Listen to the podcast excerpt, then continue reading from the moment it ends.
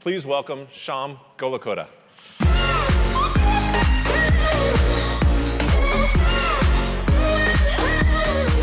All right. I'm a computer engineer at the Paul, uh, Paul Allen School of Computer Science and Engineering at the University of Washington. Two years back, I got interested in drones and insects. And what I'm going to do today in this talk is tell you about the progress we have made in making aerial micro drones a reality. So why do we care about drones? Drones effectively are a mobile platform to collect vast amounts of data in a variety of different applications. A common application people talk about is precision agriculture, where you could put sensors on these drones and collect various sensing information, including temperature sensors, humidity, as well as get videos of different parts of the farm in a very convenient manner. People are also increasingly using drones in various industries, for example, for oil and natural gas exploration, uh, by using cameras and other specialized sensors. And finally, people are using drones for disaster monitoring, where you do real-time analysis on these drones. So effectively, these drones are big data collectors and, and, uh, and a tool for providing big data collect, collection and analysis. What I'm going to talk about in this talk is how we are going to design insect-scale micro drones that can, in principle, enable these big data applications. Why do we care about these insect-scale micro drones? There are multiple reasons and multiple applications why we want to actually want these, these kind of drones. The first reason is that they're pretty small. And what that means is that they can start going into confined spaces. For example, you can have these micro drone goes in between trees or plants in a farm, which you cannot really do with today's drones because they can get entangled. Or you can imagine that these things can go into pipes where you can try to figure out if, if there is actually going to be a leak in the pipe. The second advantage is that they're airborne, which means that they can operate in any kind of a terrain, so you can use it for a variety of different applications, including for environmental sensing in farms or for warehouses or even in homes. These are pretty small, so they're not going to be as noticeable to a human being. Finally, because of the fact that they're small, the material cost of creating these drones itself is pretty low, which means that you can start creating swarms of these drones at a really low price. So this is great. So at this point, you should be asking, I can go to Amazon and buy a couple of drones for a couple of hundreds of dollars. So why don't I just take one of these drones you buy on Amazon, shrink all the components, shrink the motor, shrink the, the sensor, shrink the computing, and try to get something which looks like an insect. It turns out it's actually not that easy, and the reason for it is because of the physics of what happens when you're going that small. In particular, if you think about what's happening with the mechanics, you're going to have, at this tiny scale of an insect, you're going to have viscous friction, which is going to mean that if you use things like motors, they're going to be really inefficient and probably unable to actually even get you a lift. Similarly, if you think about sensing, Again, these are very tiny devices. They can't really carry a lot, which means that you can't really put huge batteries, which means that any kind of a sensor which consumes power, like GPS, is out of the question. Finally, control is another thing which is a pretty interesting uh, case. These are very small, and when you want to control something really small, you need a fast feedback loop. And what that really means is that you need significant amount of computation on the drone itself, but again, it's a small drone, which means you can't carry a lot, which really prevents you from doing something good. So the idea that we can take something which existing designs and shrink them into the size of an insect does not really work. So what we are going to do is basically take our inspiration from the nature. So if you look at what happens with drones, sorry,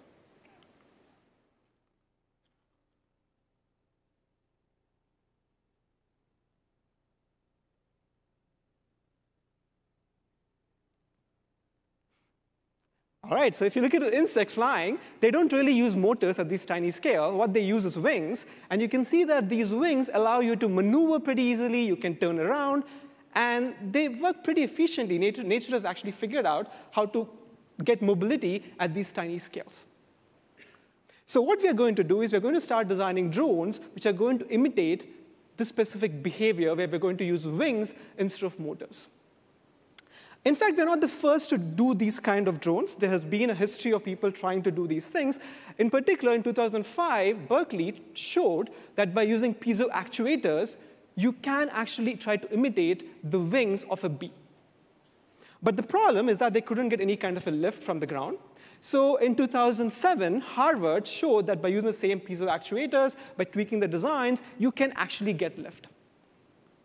The challenge, however, is that despite more than, a more than a decade of work, if you look at what is the state of the art, you still need a cable connecting the drone to a ground base station. And this cable is being used to provide power, it's being used to provide communication to the drone, as well as being used to provide control to the drone. So we don't really have any kind of a wireless drone which can basically operate at this kind of a tiny scale. So last year, we got together an interdisciplinary team of mechanical engineers, electrical engineers, and computer engineers. And we basically showed, we built a system which is the first wireless insect scale drone to basically lift off. So we're going to put this drone, which we designed, right next to a, a pencil. And you're seeing that basically it has no wires connected to it, but it can effectively lift off from the ground in a very efficient manner. So it turns out, even to achieve this kind of a liftoff, you need to address significant number of technical challenges. In particular, the piezo actuators I talked about require voltages of about 200 volts, which is really hard to get at these tiny sizes. Second, batteries are pretty heavy. If you want to basically move something, you need significant power. And if you're going to use batteries, this thing cannot really carry the huge batteries. And finally, you need to have computational, uh, computation and control, which again has to be done on board. So we address all these different challenges. In particular, we designed the first very tiny, very lightweight circuit, which can provide a boost conversion, which gives you these really high voltages. And to address the battery issue, we actually said, you know what, let's actually not have any batteries at all. Let's go completely battery-free, and we're going to use a, we're going to use a solar cell to instead wirelessly deliver power to the drone itself. And because we don't have a battery, you can use that weight to carry other kind of useful sensors. And finally, we designed different approximation algorithms to show how we can actually generate this analog signal required to move the, move the wings on a very low power microcontroller. So these are all the different components we have in our uh, RoboFly. We have a PV cell, which basically gets the power. And we have a boost converter, which takes a tiny amount of voltages and converts it into 200 volts, which is required for moving the actual wings. We have a microcontroller to basically create the control required to actually get the wings. And when you put all these things together, what we get is basically this RoboFly, which we could show that it could basically lift off. You can see that the RoboFly is right next to a bee, so you can see the size which we are, where we are at right now. So I showed you that we got a liftoff, and it turns out that we're actually on track to getting a completely wireless and battery-free sustained flight on these specific drones in the next few months. And this is really exciting, at least for me, because we are finally taking something which has been a part of science fiction and making it into a reality. So this is cool, but if you take a step back, what is the actual problem faced by drones today? The big problem faced by drones is that mechanical drones consume a lot of power. In fact, if you can buy a drone out there, it probably lasts for 20 minutes, before which you have to again recharge the battery. And the reason for this is actually pretty fundamental. If you think about what happened in, in computing because of Moore's law, effectively, the actual power efficiency of computing has gone up exponentially. But mechanical components don't really follow Moore's law. And as a result, they, the, they still consume a significant amount of power, and this is the reason why any kind of a mechanical drone today consumes significant amount of power. This brings us to the second part of this talk, which we call Living Internet of Things or Living IoT, which is a flying wireless platform on live insects. So here's the idea. If we know that drones consume power, why don't we just use live insects, which can already provide the mobility, and have them carry our wireless sensors? So these live insects and the, the, the, sensors can do all kinds of different operations, like sensing, tracking, communication, as well as data analytics. So here is the platform which we created. It's actually, uh, the, you can see the platform on top of the uh, Bumblebee. It's a bio-based solution. We are basically using the fact the bee can fly by itself. You don't need to recharge a bee. It can feed itself. So you're basically solving one of the biggest challenges, which is the power. And it has no mechanical components because you're allowing the bee to fly by itself. And finally, from an application perspective, people already introduce these bees in farms for pollination. So effectively, what we are doing is exploiting this existing infrastructure in these farms and piggybacking our sensors on top of this to enable all kinds of different smart farming applications. So here is a video of the bee carrying our living IoT platform.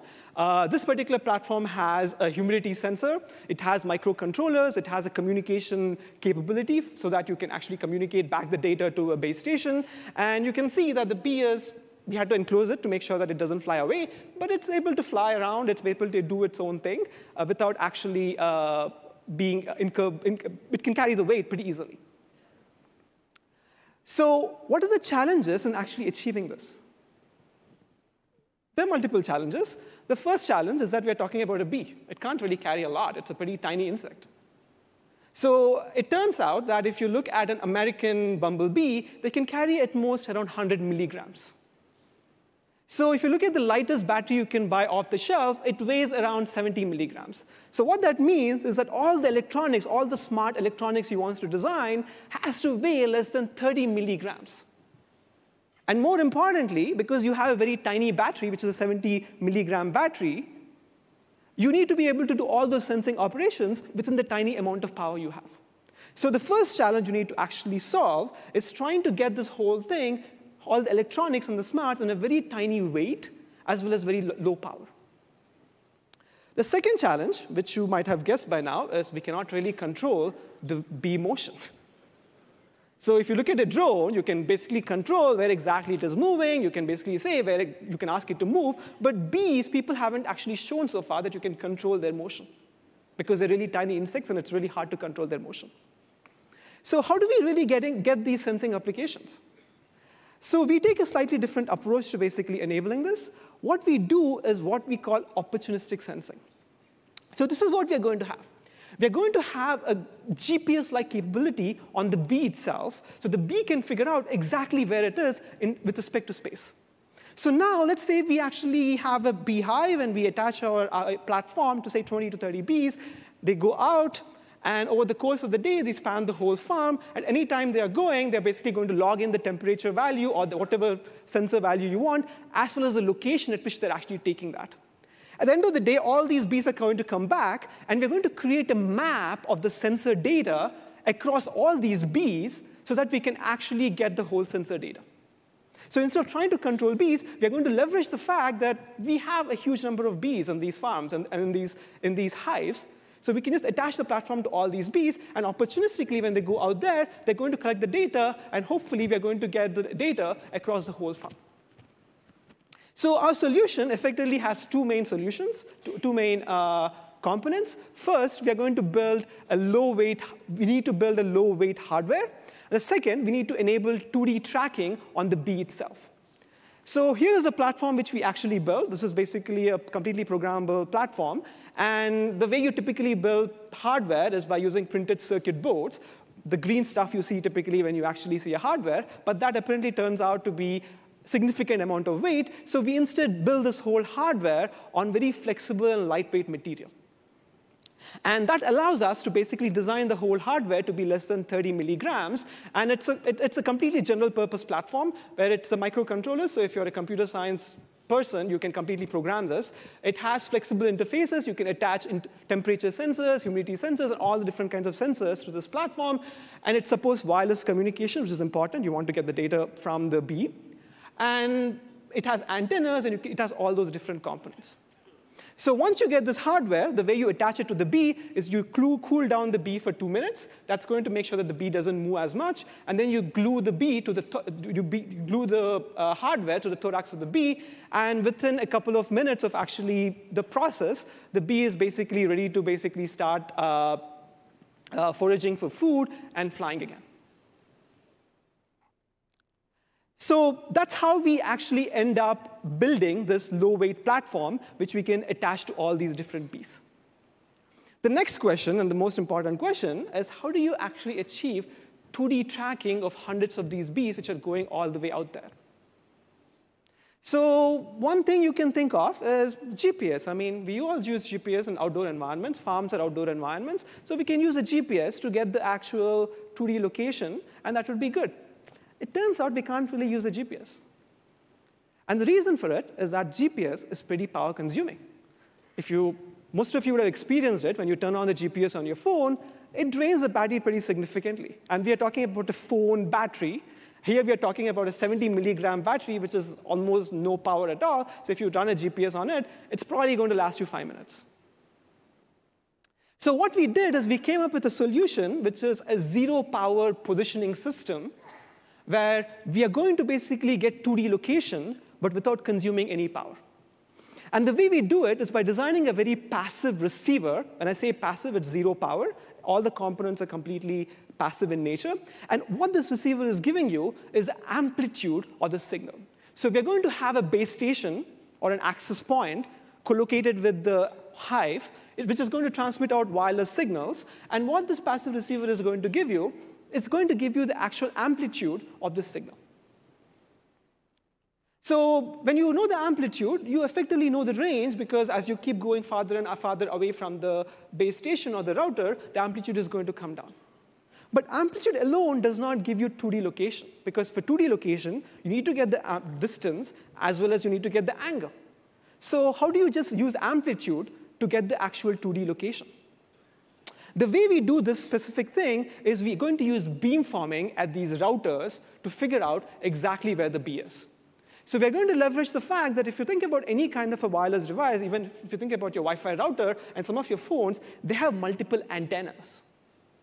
And you can use these multiple antennas to change the phase of the signal you're transmitting.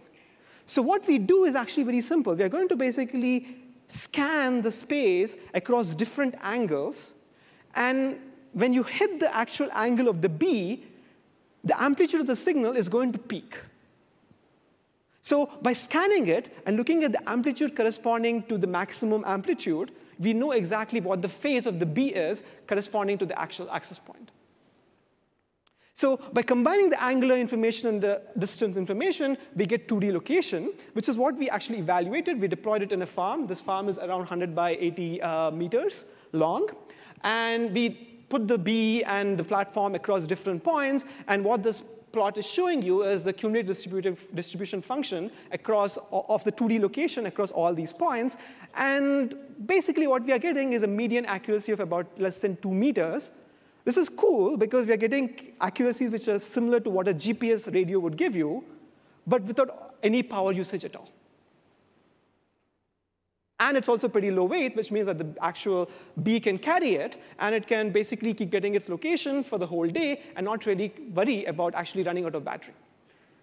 So now that we have the location, we need to actually attach it to sensors. In fact, we attached it to, I showed you that we attached it to already the humidity sensor and the uh, temperature sensor. We can also attach it to other sensors like accelerometers, so we know exactly how the bee is moving around. And we can, more importantly, attach it to a camera. And that can change the game because once you get pictures, and these cameras are pretty small. Nowadays, you can buy cameras which weigh almost nothing, and they're really, really small. So once you get these cameras and you attach it to these bees, you can get lots of information about the farm and in different locations, which can completely transform how we do smart farming. So once you attach all these sensors, you just basically leave the bees out there. They go out there, the other bees, basically, you go and you forage on food, you can see that one of the bees actually has a platform over there attached to it, and they're going to collect the data, be it videos or be it the temperature value. At the end of the day, they're going to come back, and you're going to upload all the data. So what we're going to do next is we are basically going to do data analytics on all the data we're collecting using edge computing. We can't really do smart computing on the bee itself, so we're going to upload the data to an edge device, and we're then going to apply all kinds of different algorithms to understand what's happening in the farm. For example, you can collect the data across all the bees, you can get the video data, you can get the temperature data, you can get the humidity data, and you can collect all this location-based data and try to understand what's really happening in the farm. And this can be pretty powerful when you couple it with machine learning techniques. For example, you can try to predict what's happening with plant diseases if you actually get images which, where the, the, the bee is going close, close to the plant, itself, and you can also figure out what's happening by trying to understand the trajectory of the bee itself. For example, if a bee is only focused on certain farms, parts of the farm, you would know that something else is happening on the other, other parts of the farm. You can also get a pretty data-driven approach to understanding bee behavior. So now that we can put sensors and cameras on top of bees, we can actually get a bird's eye view of how the bee is seeing the world as well as what it's actually sensing. And that will enable us to understand and answer really important questions as to why these insects are disappearing from nature. And finally, we can also use algorithms to basically combine this video data and improve the bee tracking accuracy by doing simultaneous localization and mapping algorithms. So to conclude, I talked to you about two different related things which are happening in the space of micro robotics. And what I talked to you are things which we just did in the last one year. So the, the, the, the, the, it's very accelerated growth of what we can actually achieve in terms of these micro drones. So what I believe to conclude is that we are entering the golden age of micro drones and bio drone, bio robotics. And I think if you combine them with machine learning techniques, you can really transform multiple fields. Thank you.